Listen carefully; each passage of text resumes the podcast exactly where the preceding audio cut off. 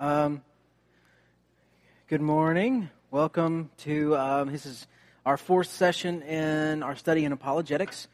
Um, we saw uh, we've seen the past few weeks. We saw just kind of an introduction. Uh, then we talked about the existence of God. Uh, last week we saw um, Andy tackle the problem of evil. Um, so if you haven't if you haven't been here to hear those, go check them out on um, on the website or on the podcast if we can get them uploaded. Something's wrong with the uploader. But anyway, um, they'll be there soon, uh, so you can go check those out. Um, this week, we're going to talk about one of the things that's probably the most important, um, well, one of the most important things for a Christian um, when arguing about the faith or when discussing the faith, because pretty much everything that, that we know about uh, our God, about uh, Jesus Christ, um, about the early church, about, well, our faith um, is found in this book called the Bible. And apart from its truth, uh, we really have absolutely no ground to stand on. Um, we, we can't do anything. There's no reason for us to believe anything if we don't have this, this holy word uh, that has been inspired by God. Um, and so today we're going to be talking about why we as Christians believe that the Bible is true and why it is reliable um, historically. So here's kind of the outline that we're going to be going through. Just want to give you kind of a layout of where we're headed. Uh, we'll talk first about where the Bible came from. Uh, then we'll talk about whether or not Christians should use Scripture uh, in apologetics. Uh, then we'll move on to uh, how we believe or how we explain why we believe that the Bible is true. Um, we'll talk there about the historical credibility of Scripture, um, and then about Jesus' character um, and then finally, we'll kind of end with uh, some quick rebuttals to common problems that people may throw at you about uh, the Bible. Uh, and be thinking of questions that you might have about that sort of thing uh, as we go. And we might, if we have time, uh, take a look at a few of those too. Now, fortunately, of course, this is a brief seminar, and we don't have a whole lot of time to examine everything in full at all, anywhere close to. So this is, this is very much an introduction and I hope that it will spur you on to go um, and learn more um, and seek out everything that you can to understand why we believe the Bible is true. Uh, and one of the biggest things here is I hope that uh, it will strengthen your faith uh, and that you will read your Bible with greater confidence that uh, it is indeed the Holy Word of God. So let's launch right in. Why do Christians believe um, that what the Bible says is true? What makes us think that it's a reliable thing? Well, first, uh, we kind of have to start with where it came from. So, where did the Bible come from?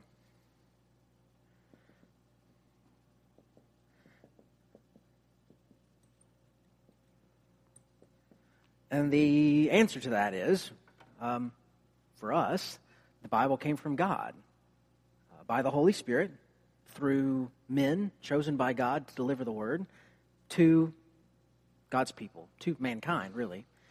Um, and as Christians, we believe that the Bible is basically God's letter to humanity. Um, it was it's 66 books um, written by 40, we believe, divinely inspired writers over the span of something close to 2,000 years. Um, these writers come from all walks of life. There are kings like David, um, there are fishermen um, like Peter, and there are men who used to kill Christians for a living like Paul. Um, the 66 book of the Bible are often known as the canon of Scripture. And this has nothing to do with those big things that shoot cannonballs during wars, um, and everything to do with a, a Greek word, which looks an awful lot like this one, except the Greeks didn't know what in the world a sea was. So um, it comes from canon, which means rule or standard. Um, and so basically the idea, we call it the canon of Scripture because it is the rule, the standard by which Christians uh, understand their faith. Uh, it provides the rule and authority for our belief system. Um, and it's important for us to, to, realize that early Christians didn't decide which books to put in the canon. It wasn't like um, a modern day uh, co- guy who's publishing a collection of stuff and he goes and solicits manuscripts from all these writers and chooses the one he likes the best. Um, it was more like uh, a publisher looks and says, here are the best sellers by the, the best authors that we know of. These guys are tried and true. Everybody already agrees that this is what's what we should use, and they compile it that way. Um, and of course, they already agreed on what the Old Testament canon was. Um, by the time of Jesus, uh, the Old Testament was the, the Pentateuch, the prophets, all that stuff was already solid. No one really kind of questioned that. Uh, so the early church said, yeah, the Old Testament, that's absolutely Scripture.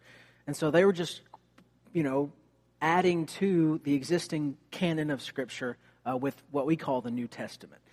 Um, and it's really pretty impressive uh, how quickly they came to um, agreement about what the canon was and how little argument happened about it. Now, you can go back and you can find there was argument. Uh, the book of Revelation, for instance, uh, the book of Jude, Second Peter, um, those three especially seem to present some trouble uh, for some people, and they questioned the veracity or whether or not they should be included in the canon. Um, but the first written document that we have that lists all 27 books of the New Testament um, as we know it, um, was written, eh, written down by Athanasius uh, in 367 AD. So uh, as early as, you know, 360s, we already have people saying this is the canon of Scripture. This is the New Testament, um, and this is the Old Testament, and that's, and that's what we had. And there are several um, criteria for canonicity. Um, and what that means is, what did, they, what did the early church look at and say, uh, this has to be so, or else this isn't Scripture, whenever they're, they're figuring out uh, which ones should be included. The first thing is apostolic origin. And basically, the idea here is uh, it had to either be written by an apostle or by a close associate of a, an apostle about apostles, okay, about Christ. Um, it's based on the preaching and teaching of first generation apostles or their close companions. Um, it also had universal acceptance within the Christian community?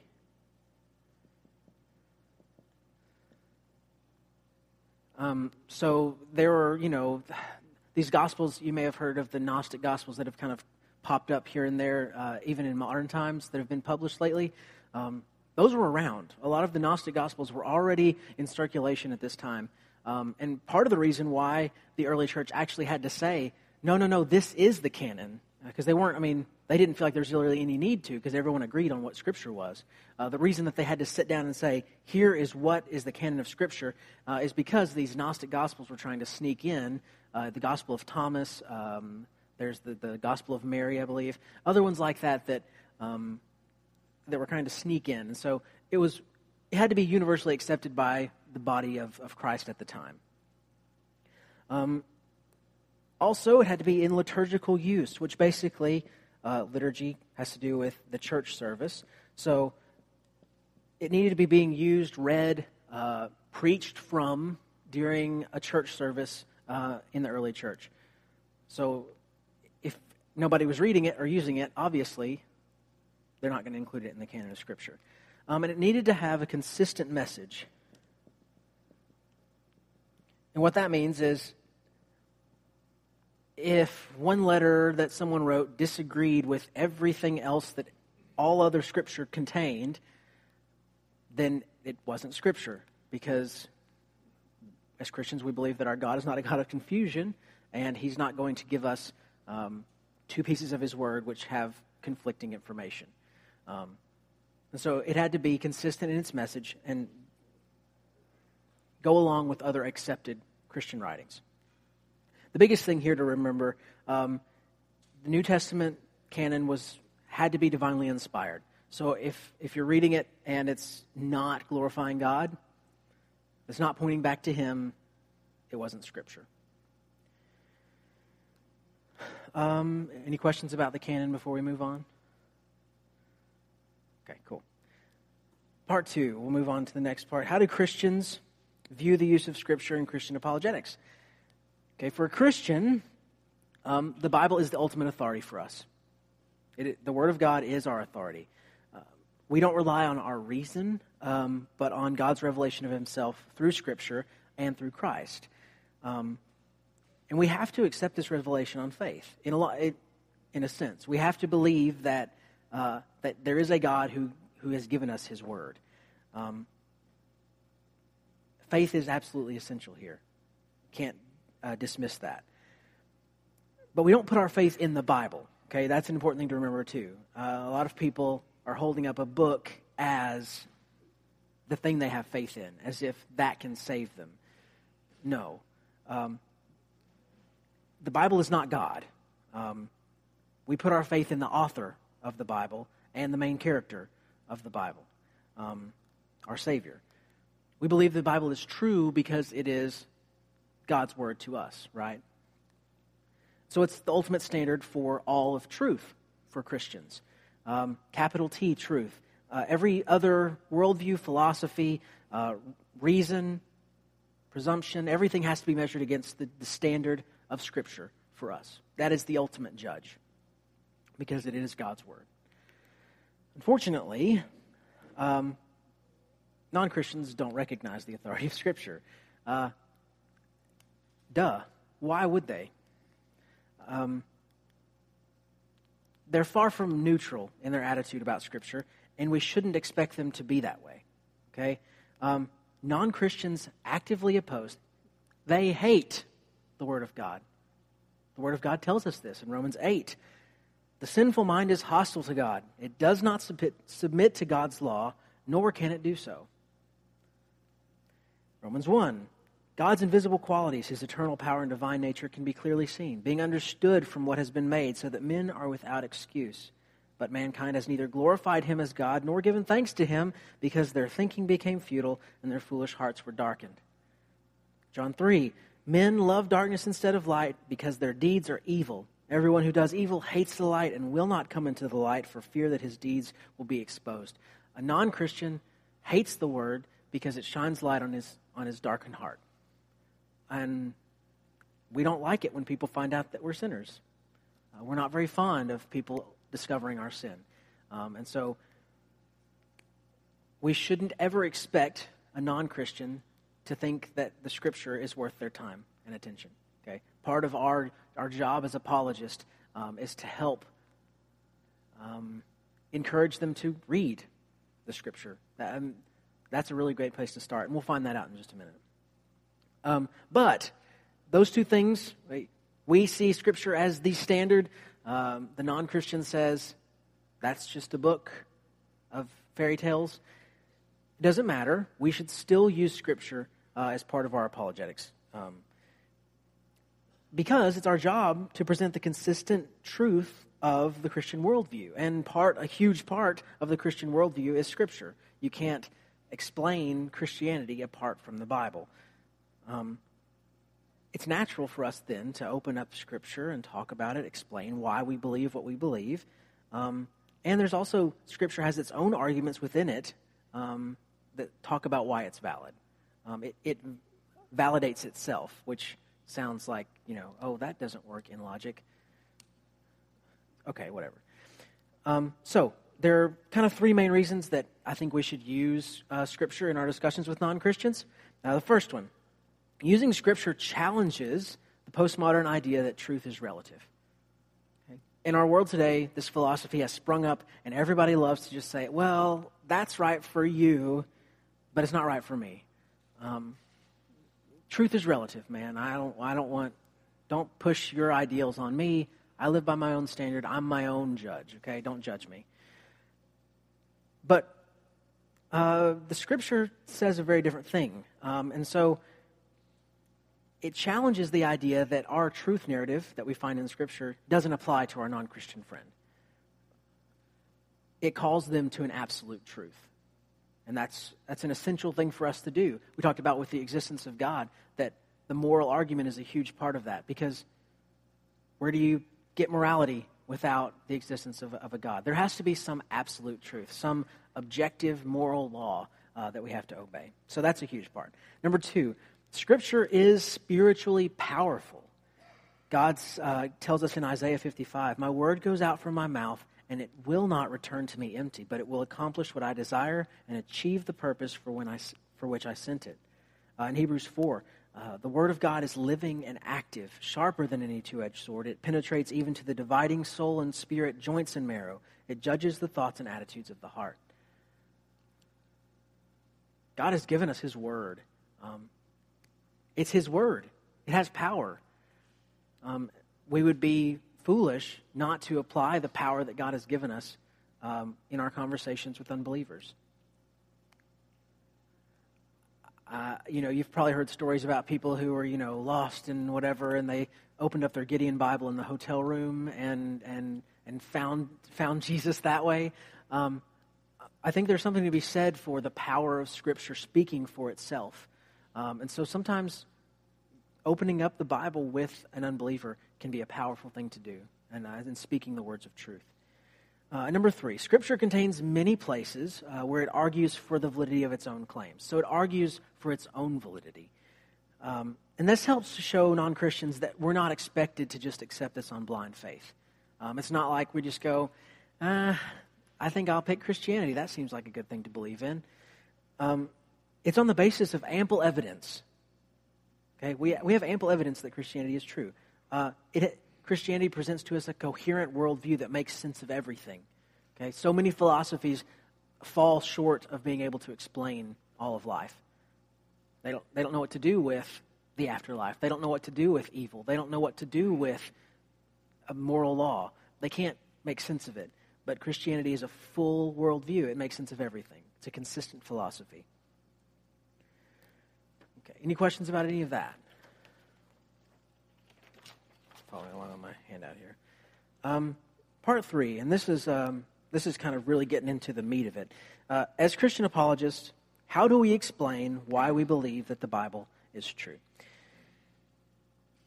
I love Voddie Baucham. Uh, he's one of my favorite uh, preachers and teachers. Uh, he, he, has a wonderful sermon. You can go and you can find it on sermonaudio.com. Um, In fact, there's a lot of really good stuff on the reliability of Scripture, which is on the back of your handout. If you look, uh, there's a whole list of stuff that you can go look up, but that's later. Um, Voddie Baucham says this about why that he believes that the Bible is true. He says, The Bible is a reliable collection of historical documents written down by eyewitnesses during the lifetime of other eyewitnesses. They report supernatural events that took place in fulfillment of specific prophecies and claim to be divine rather than human in origin. Um, and he uses uh, 2 Peter as kind of the, the, the launching pad for that idea. Um, and I'm not going to go through each part of it and expound on it necessarily. I'm going to kind of use that as a, a springboard uh, for the three main arguments that I want to talk about um, about the reliability and credibility of Scripture. Uh, the first one the New Testament documents are historically reliable and credible. Number two, Jesus' character is shown as trustworthy in the Scripture. And number three, Jesus claims that the Old and New Testament books were the Word of God. Okay, so based on those three propositions, if we accept that the, the Bible is true, then we see a picture of Jesus.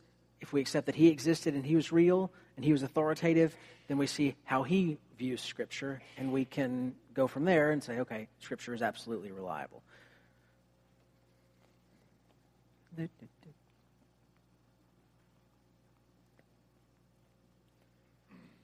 Right, so um, the first thing here, the New Testament, um, this is just about the reliability of Scripture. Um, the New Testament rec- record agrees perfectly with what we know of history elsewhere.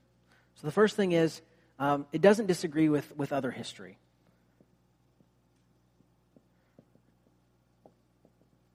Um, I don't know if any of you have read um, Josephus, which speaks about some of the events of the early church uh, other early church fathers who reference um, writers who had recorded events.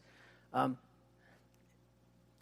it's really silly, any scholar who tries to say that Jesus didn't exist, because there's so much ample evidence that he did um, and that the resurrection really happened. Um, it's one of those things where they, they try really hard because it would be really convenient if we could get rid of him for them in their worldview. Um, anyway, it agrees with history. The names of emperors, governors, places, events, all these things line up with what we know of history. Um, the New Testament also reads as a historically reliable document.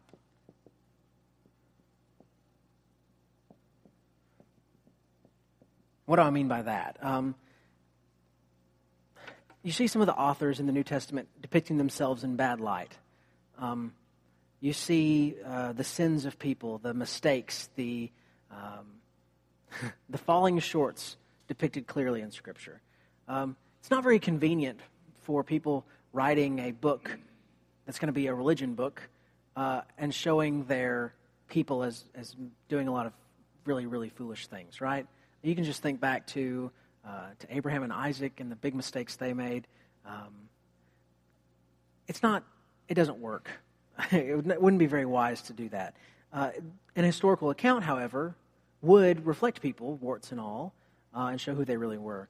It also points to events like the crucifixion, which would really be inconvenient for someone who's seeking to say, hey, this guy was God and came to earth, and then we killed him. Um, okay, that sounds like a great thing. It also, um, there are odd bits of details, um, like where people were standing when something happened, uh, the way the weather was on a certain day, the way the grass was on a certain day. Uh, you can look that up. It's in John 6. Um, anyway, all these other things that point to these being eyewitness accounts. It wasn't like somebody was just sitting there like, hmm, and then this guy named Jesus did this. No, it, there's too much detail. There's too much um, solid eyewitness account information for us.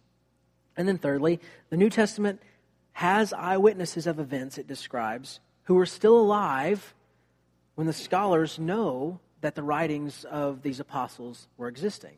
So there were people who were still alive when there were early church fathers alive. Okay, so there are people who saw the resurrection who were still around when people were trying to debate about whether or not the resurrection happened.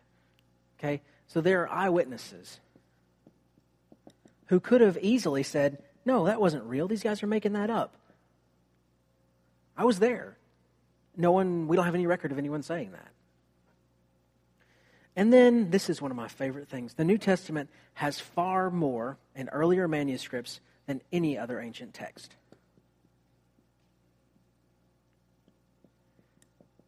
And when I say far more, I'm, I'm not exaggerating.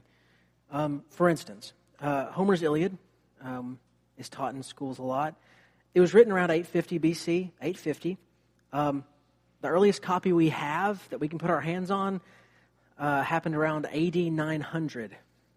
That's nearly 2,000 years span between when it was written and the earliest one we can hold. We have about 600 copies that exist, you know, ancient copies as we call them. Um, we do have a reference of it um, from Herodotus about 400 BC. So, okay, so we, we know it existed at least that far back. How about uh, Caesar's Gallic Wars? Um, historians today use Caesar's record of the Gallic Wars as history text. They say, based on what he wrote down, we know how the war happened.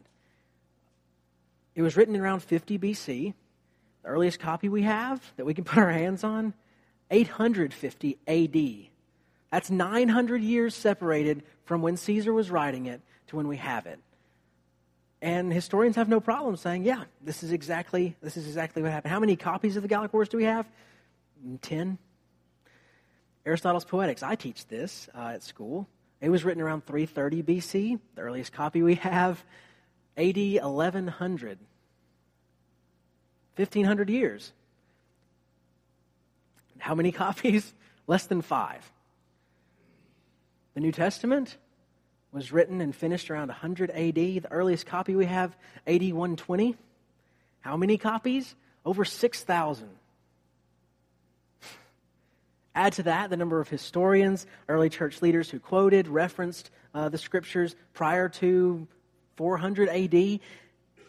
It's impossible for us to deny that amount of attestation. There's so much saying that this is the writings of the time. It, I don't see how you can get past it. All right, moving on. If the Bible is true, then we would expect three characteristics to be true about it. Uh, it would have a coherent message, unity of its message. All of its parts contribute to a clearly defined point. What's the point of this? Um, and that's the easy answer it's Jesus. Um, number two, it would be internally consistent, it wouldn't contradict itself. Uh, number three, it would be externally consistent. In other words, it would be historically accurate. It wouldn't disagree with what we know of the past. Um, and we're kind of going to work through these three um, really quickly, um, just to kind of expound on them. Unity of message, first off here. Um, uh, those are on your sheet. I won't write them down. So, despite the fact um, that the Bible was written by 40 guys over the period of 2,000 years, uh, there's not a single place where one biblical author disagrees with another one. And I know, I know, I know. But yes, there is. All of the Gospels disagree about everything. We'll deal with that in just a minute, okay? Um, no, no, no, no, no. There are complementary accounts of things, um, but the Bible is consistent with itself. Uh, some scholars even suggest that, um, you know, history and prophecy were changed later so that uh, Daniel's prophecies were actually written down after the things he prophesied came to happen. Uh, the problem with that, if you go back and if people were trying to go back and revise a prophecy, there'd be too many mistakes. Uh, we'd be left with problems in the in the text, and there'd be the problem of they'd have to go back and revise all of them. And how many did I say there were? Something like six thousand. So think of these monks who are trying to go and like revise history. Like, no, no, no, oh man, they got that wrong. We need to change it. So they have to go and find all the texts and change all of them without showing their pencil marks uh, and trust that, you know, okay, this is good now. We've corrected the scriptures. No, sorry, the Bible doesn't disagree. Um, the Bible is united in its teaching its own authority. Um, it doesn't.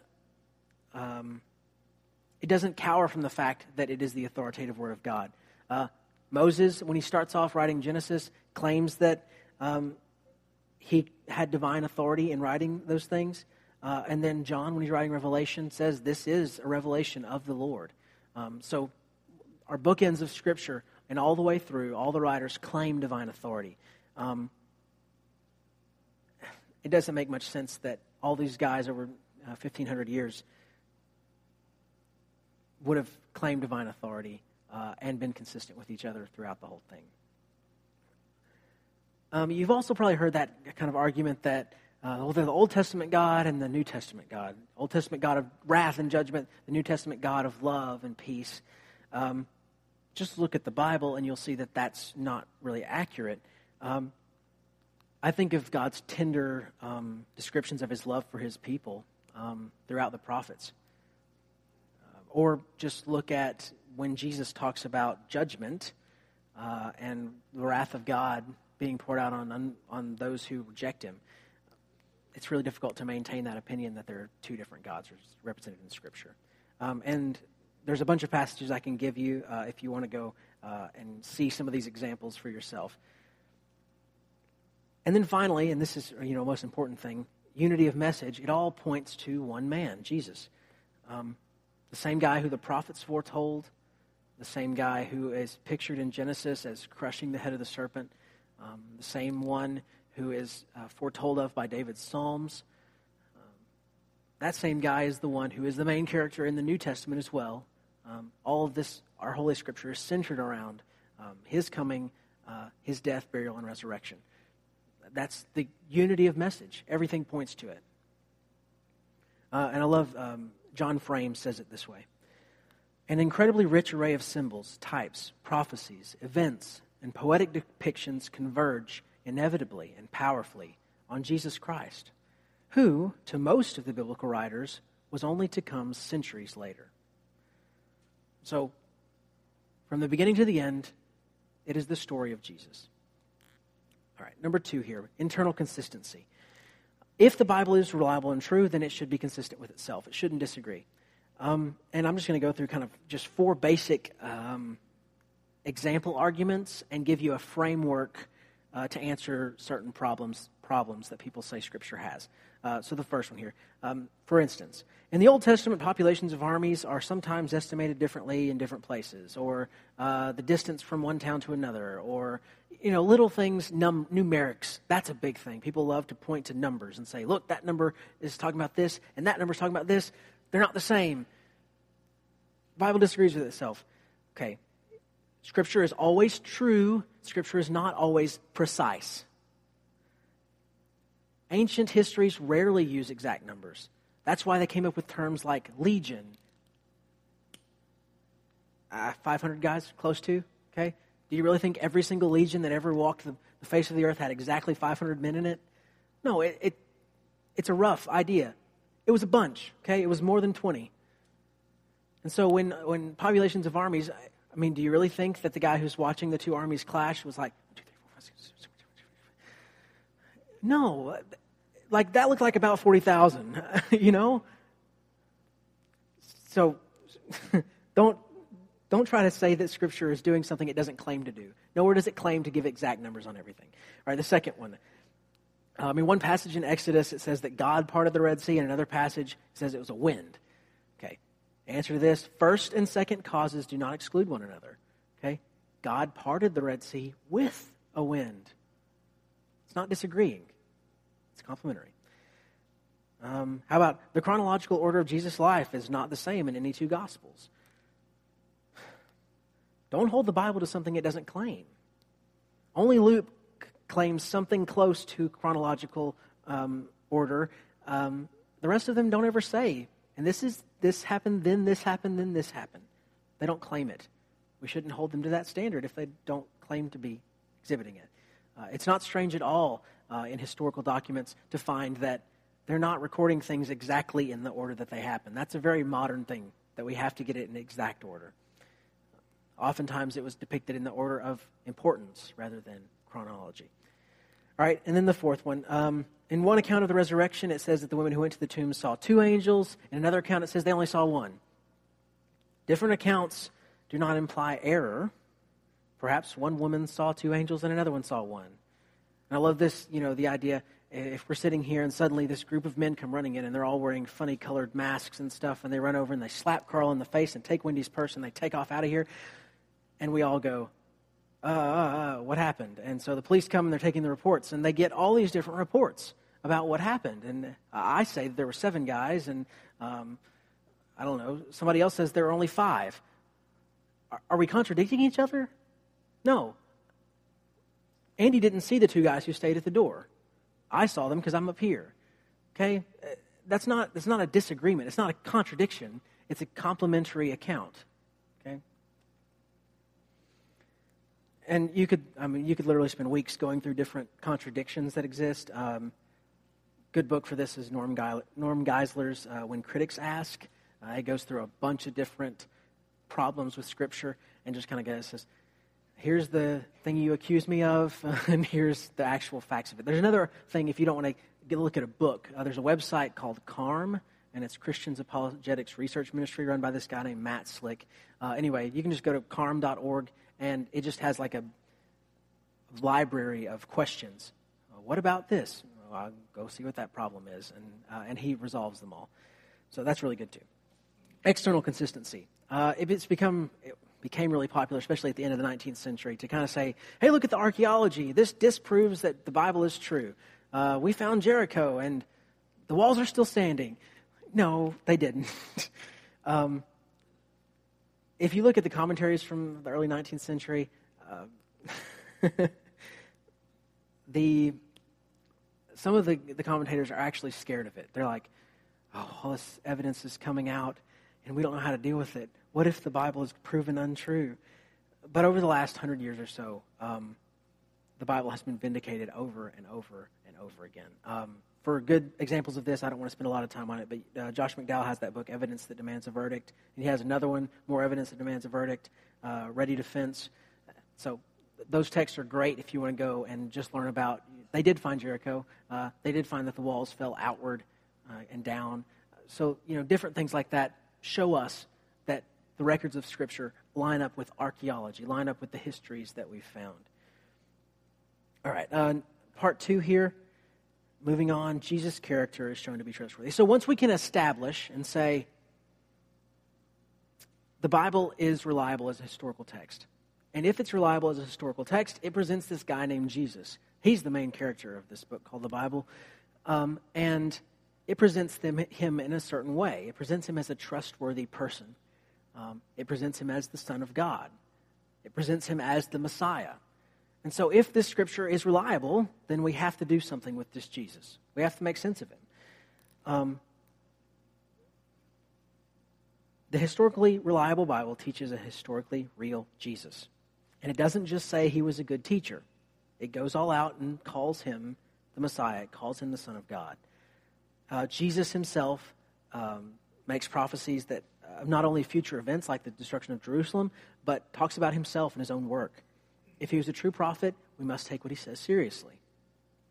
Um, to kind of give a framework for this, um, Mere Christianity, C.S. Lewis argues, and this is kind of where this first popped up, that Jesus was either a fraud, a crazy man, uh, or God himself. Uh, he makes this statement. And although I'm really tempted to use my Clive Staple Lewis uh, British accent, I won't do that because it'll be more distracting than beneficial. So uh, I'll just read it regular.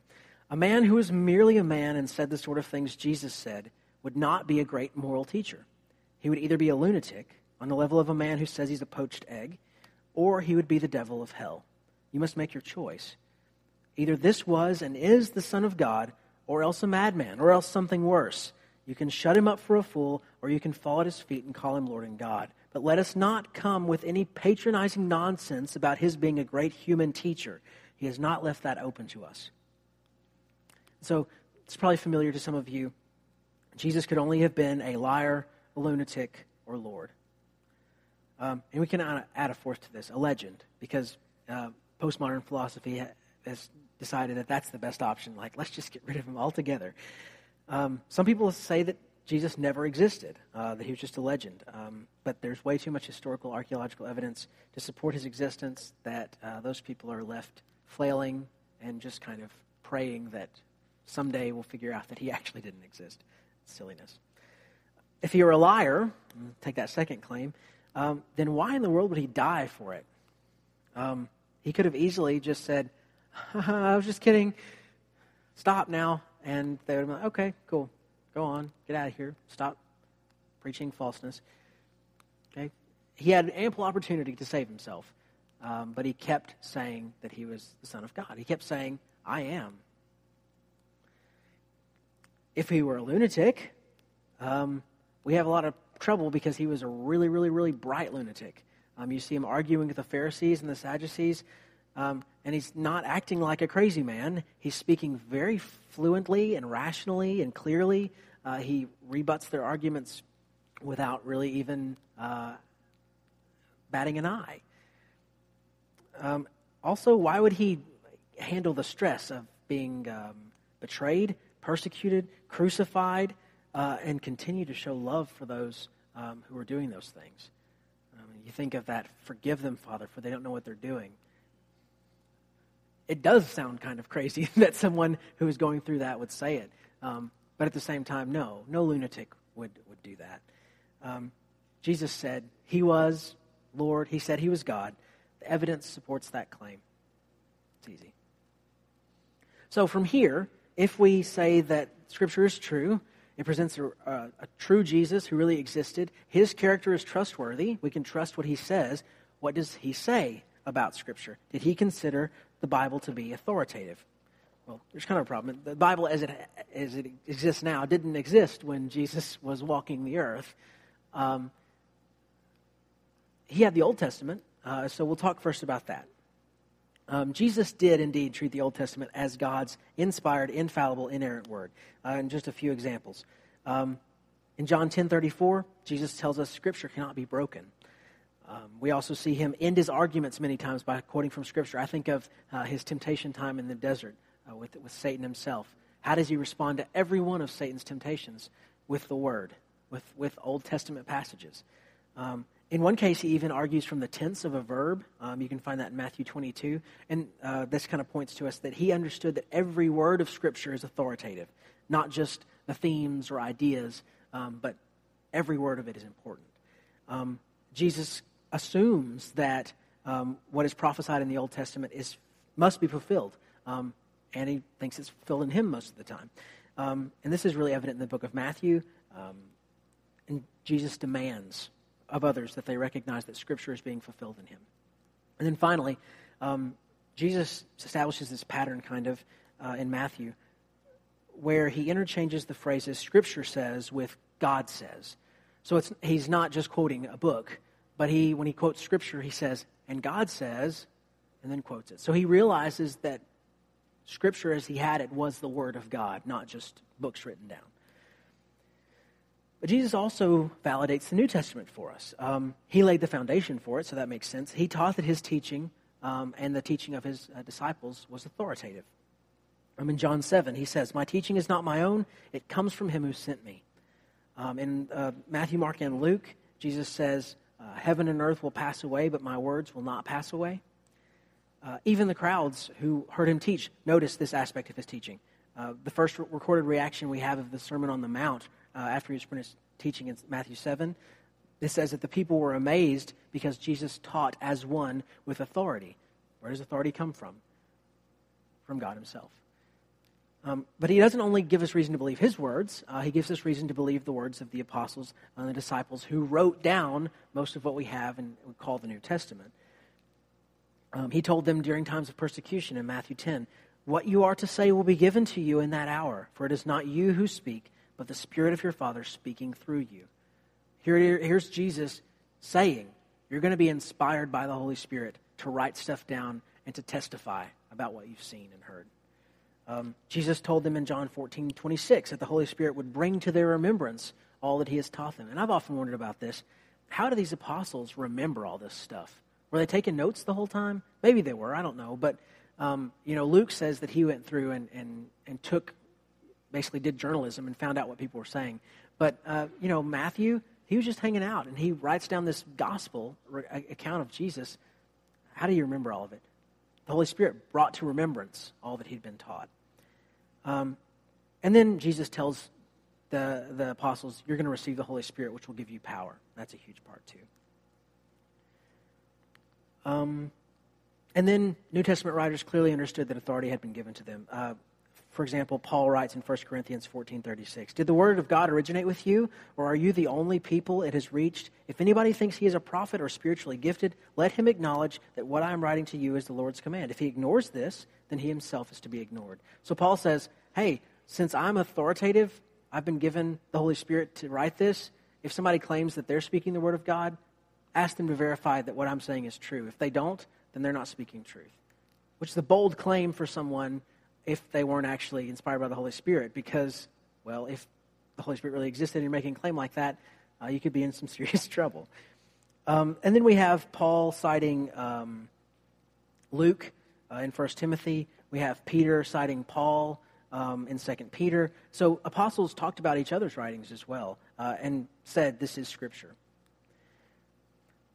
In summary, if we believe Jesus Christ is the Son of God, we must accept his view of Scripture. Um, and that would lead us to believe that the whole Bible is not just important, but it is the inerrant, infallible Word of God. All right, really quickly, um, we don't have a whole lot of time.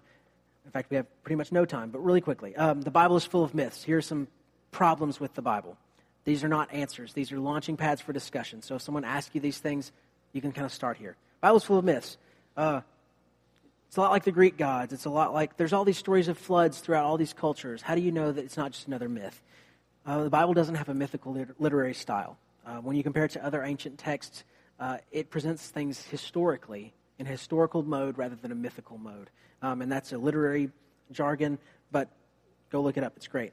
Um, big thing you can do here challenge people to actually read the Bible. Number two, the Bible conflicts with science.